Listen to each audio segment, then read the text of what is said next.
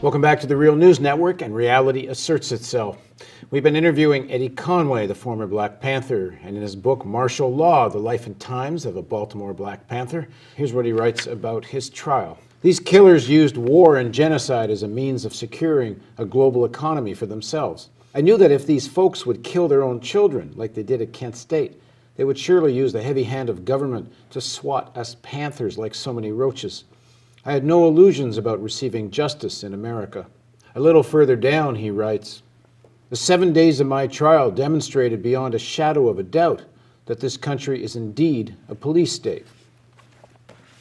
And once again, Eddie Conway joins us in the studio. Thanks for joining us. Okay, thank you for having me.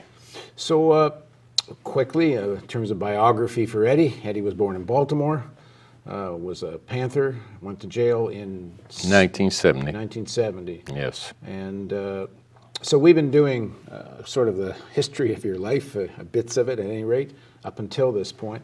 Uh, before we get into the trial, let's just talk about the events that brought you to the trial. Um, mm-hmm. Talk about why you were arrested and what the events were around that. I was arrested a couple days after shooting uh, in which uh, two Panthers got locked up, uh, police got killed, and another police got shot. Uh, um, and they decided initially to arrest the entire leadership of the Baltimore uh, Panther Party. Uh, a police informer had disappeared six months before. They were had indictments that they were going to execute against us at some point. It took six months apparently for them to do it. They they then did it as a result of this ex, uh, uh, as a result of the incident. Um, while uh, in jail, they put a police informant in my cell. Okay, before we do that, let's just get to what happened. So, if I understand mm -hmm. correctly, uh, a police officer was killed, another was wounded. Yes. And then two Panthers were found in the vicinity. In the area, yes. And actually with one of the weapons. Yes. And, uh, and then, and that's what leads to two days later, you're at work at the post office. Yes. And you get arrested. So yes. pick it up from there. Yes. Uh, well, they came to the post office while I was working, and they uh, the supervisor called me to the office, and they jumped out the ceiling, and pretty much locked me up and bungled me off, and took me to the uh, central booking to the police station. Yes. Now, if I understand from the, the, it took two days for a, one of the police officers that was in on arresting the other two guys uh, claimed that he had chased someone, and after two days identified you. Yes. what was about that? Uh, what was the issue of that identification? Well, it, the issue was, and, and we ultimately went to the Supreme Court about it, was that apparently they took two uh, stacks of photographs, uh, and no other photo was duplicated in the stacks, and they put my photograph in both stacks. And uh, after, and I don't know, they, they might have already uh, instructed uh, the, the guy to select that particular picture. But as he looked through stack one, he didn't see anybody he could identify. He looked through stack two and he see the same picture duplicated. He identified me. Uh, we did challenge it, like I say, all the way up to the Supreme Court, but we lost that challenge because the, by rights at that time, by me being in custody, I should have been put in a lineup. Yeah, that's why wasn't there a lineup? Uh, because they wouldn't have been able to make an identification. And under Maryland law at the time, there didn't have to be a lineup. Well, at the time, it it was the law that it should have been uh, a lineup, but because of the Supreme Court case, the, uh, a Supreme Court case, I believe, that came out of the South, uh, decided that a lineup was necessary, and at that point, then it became uh, a moot uh, question. Right. Yeah. Now, the uh, where were you at the time of the murder? I was at the headquarters uh, down on Gay Street. Headquarters of the Panther Party. Yeah, headquarters of the Panther Party. Yeah. Now, just for people, if anyone's watching this that hasn't watched the first five segments of this series, uh, Well, one, you should, because this is going to make a whole lot more sense if, if you watch the, the, the lead up to this. But just in case you haven't, uh, Eddie did, did, get convicted, uh, spent 44 years in jail, and was just released about six months ago. Um, and to a large extent, one on the testimony of this police officer, uh, which is a pretty dubious uh, uh, identification. Um, the uh, the other thing is, uh, you had told me he's had a story that in, that's in the transcripts mm-hmm. that he knew you because you had grown up and he knew you from the district he worked in. Yeah, yeah, and that story, uh, you know, was a bogus story. Also, just like his selecting of the the photographs. His his position was that I grew up in West Baltimore, and he watched me grow up, and he knew me. And at the time, I think I was like 24. I had been a, a youth in West Baltimore uh, up until like the uh, the mid 50s, I believe, and they took our house, eminent domain, and they built the police station, which he was working out of. It's kind of ironic. On top of our house, and we moved to East Baltimore, and I went to school. I went to elementary school in East Baltimore, went to junior high school in East Baltimore. I went in the military from East Baltimore, and when I came back from the military, which uh, lasted for three years, I moved back into East Baltimore.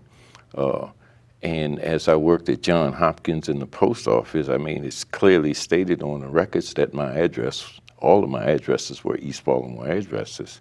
Uh, and this was a this was a nighttime chase. He's he's he's he's chasing someone at night. Yeah. And uh, these kinds of testimonies are always pretty dubious. Yeah. Uh, but the the testimony that sort of uh, sunk you in a way uh, was this jailhouse informant. What was that about? Well, they, they I knew that he was an informer before they put him in my cell. Uh, when they brought him in the jail, some of the other prisoners knew him from the uh, Jessup uh, prison, and they knew he was an informer. And they sent word up to my cell that they was getting ready to. They had specifically assigned him to my cell, and that he was an informer. And so when they brought him up to the cell and opened the door, I stepped out and I refused to go back in and it led to an incident. And of course, they had to call the, the goon squad as it was then, and they had to bring tear gas and mace, and they actually physically forced me to go back in the cell. But the results of that was that they had to record it in the, the tier book. Uh, the sergeant had to record that an incident had occurred, that they had to call in additional help, and that um, they had to, you know, uh, use force. And because of that, uh, that was one of the things that, that showed that, you know, I was already aware that yeah, this guy was. came out of trial. Yeah. That, that, yeah, that yeah. you had complained about this guy being put yeah. in, in the cell because yeah. it, was, it was well known he did this kind of stuff. Yeah. On the other hand, this becomes a piece, an important piece of, mm. of the evidence against you. Yeah. Um, and basically put him in a cell. They left him in the cell for three days, and uh, probably a mistake on my part. Uh, people on the tier also knew he was an informer, and they knew they understood what the incident was about. And he claimed and they you wanted, confessed there. Yeah, they wanted to beat him up, uh, and I knew at that time that I was being held illegally, and they didn't have any reason to keep me. And my fear was that, okay, if they beat this guy up, I'm gonna, you know, they're gonna accuse me of orchestrating that, and then they're gonna have justification for holding me right. with something additional. Now, now, again, we've we've talked about a lot of this in, in the in the previous segments of the interview, but this is all in the context of a national campaign mm-hmm. called COINTELPRO, mm-hmm. uh, which is the FBI and NSA and local police forces, and it's mm-hmm. clear from the documents that came out later that they were out to get the Panthers. So, you know, the idea of you being set up is not some isolated incident. This was happening all across the country. Yes, in fact, and of course we didn't find out about that until uh, several years later, after they had literally destroyed the Black Panther Party. Uh, they had the church hearings in like 75, 76, and the documents and the papers came out. Uh, prior to that, they had the uh, uh, files were stolen up in Pennsylvania, Media, Pennsylvania, I believe it was, and those files indicated that there was an operation uh, called COINTELPRO that was spying on uh, groups and sabotaging act, uh, groups. Uh, but it still took several years before the government uh, actually uh, convened a committee to study and investigate it. But what apparently occurred in hindsight, looking back, uh, we had 37 chapters. We had 37 state chapters at the time. In the period of a year and a half, they destroyed 25 of those chapters, uh, either locked up the leadership, uh, killed the leadership, chased the leadership out of the country, the, the, or disrupted those organizations in each state. Now, the, the murder you were convicted for, um, two Panthers do get into a fight with, mm -hmm. with, these police officers. One of them is killed. Mm -hmm. um, to the as as as well as you know it now, was it a mission to go kill a police officer? Or was it why why do you think this fight broke out the way it was? I don't know, and even though we all were in jail together at some point, uh, it was uh, basically one of those things that you didn't ask people about. I don't know exactly what occurred or why it occurred.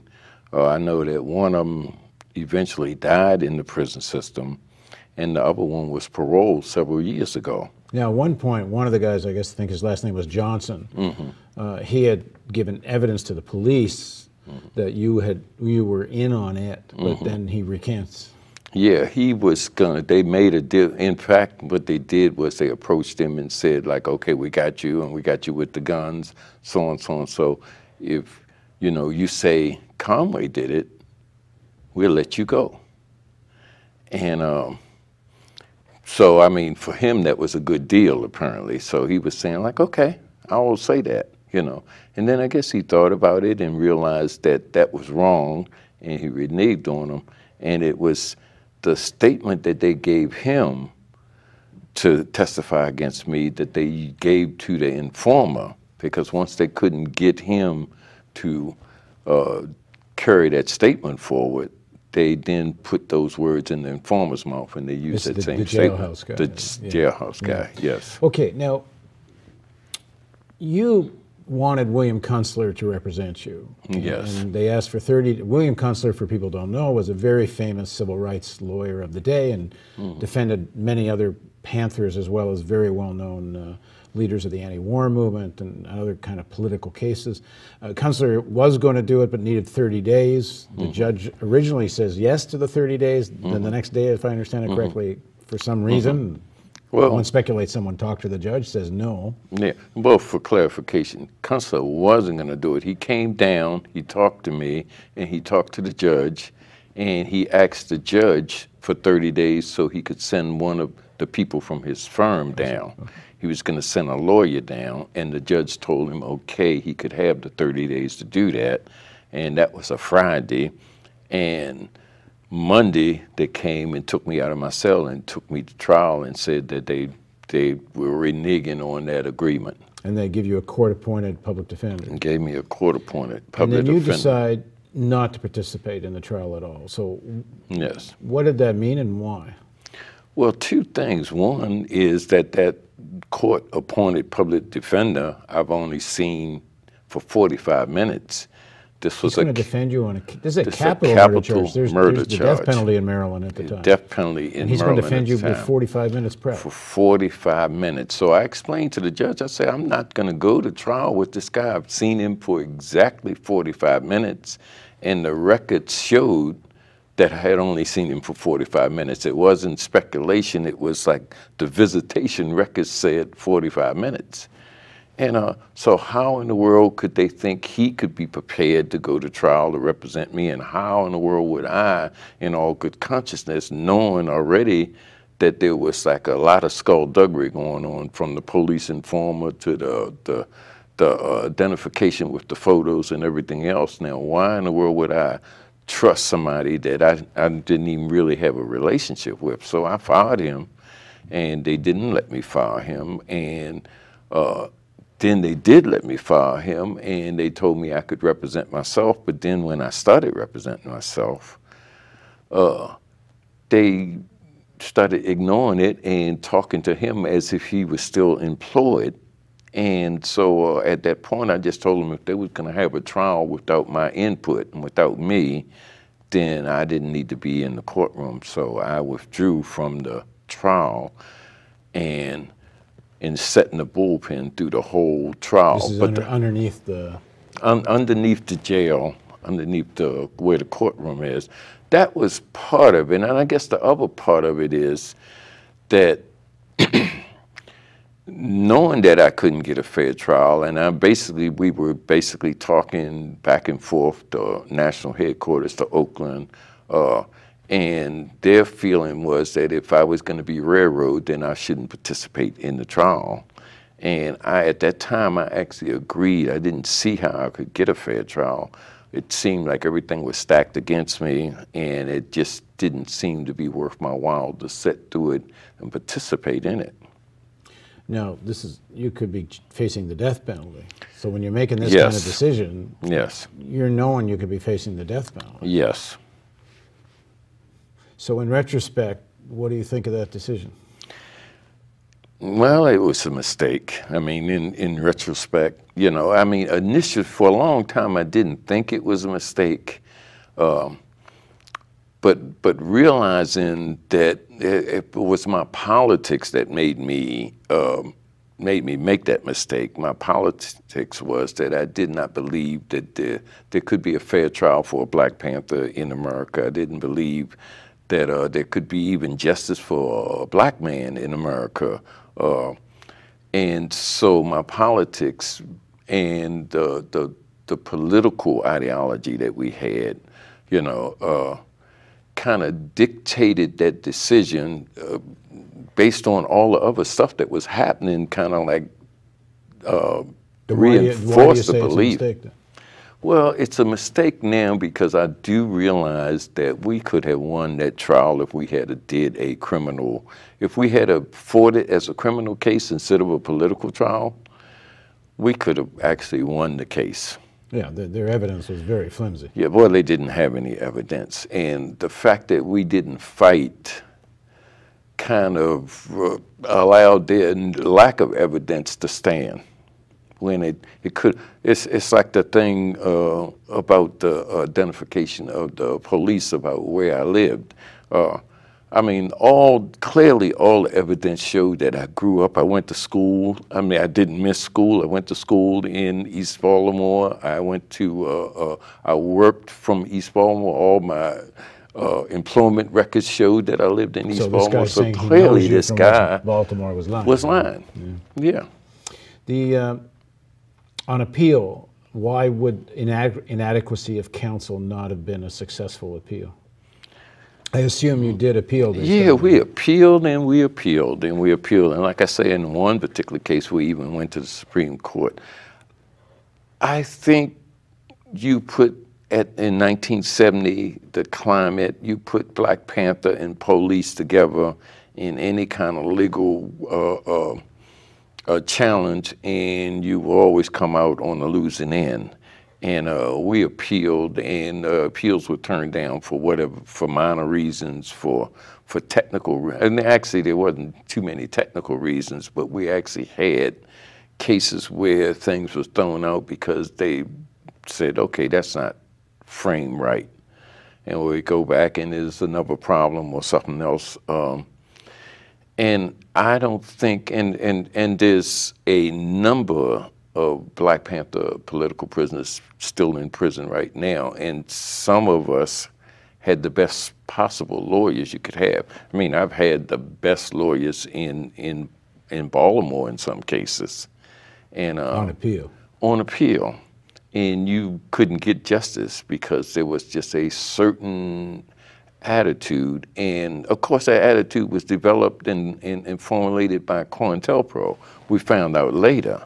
Uh, but at the time, we didn't know. We just thought we was just getting like some some racist breaks, some white supremacy acting out, some uh, just some um uh, miscarriage of justice taking place, which was kind of normal in the black community anyway. Okay, we're going to continue this discussion. Um, much more detail, of course, about all of this, uh, and, and quite beautifully written in many places, can be found in Eddie's book, uh, Marshall Law The Life and Times of a Baltimore Black Panther. And uh, here's a pitch uh, Eddie's going to make this book available as a premium. So, for people to donate during this fundraising campaign, or even afterwards, if you donate 10 bucks a month or a $100 one time give, uh, you'll get the book.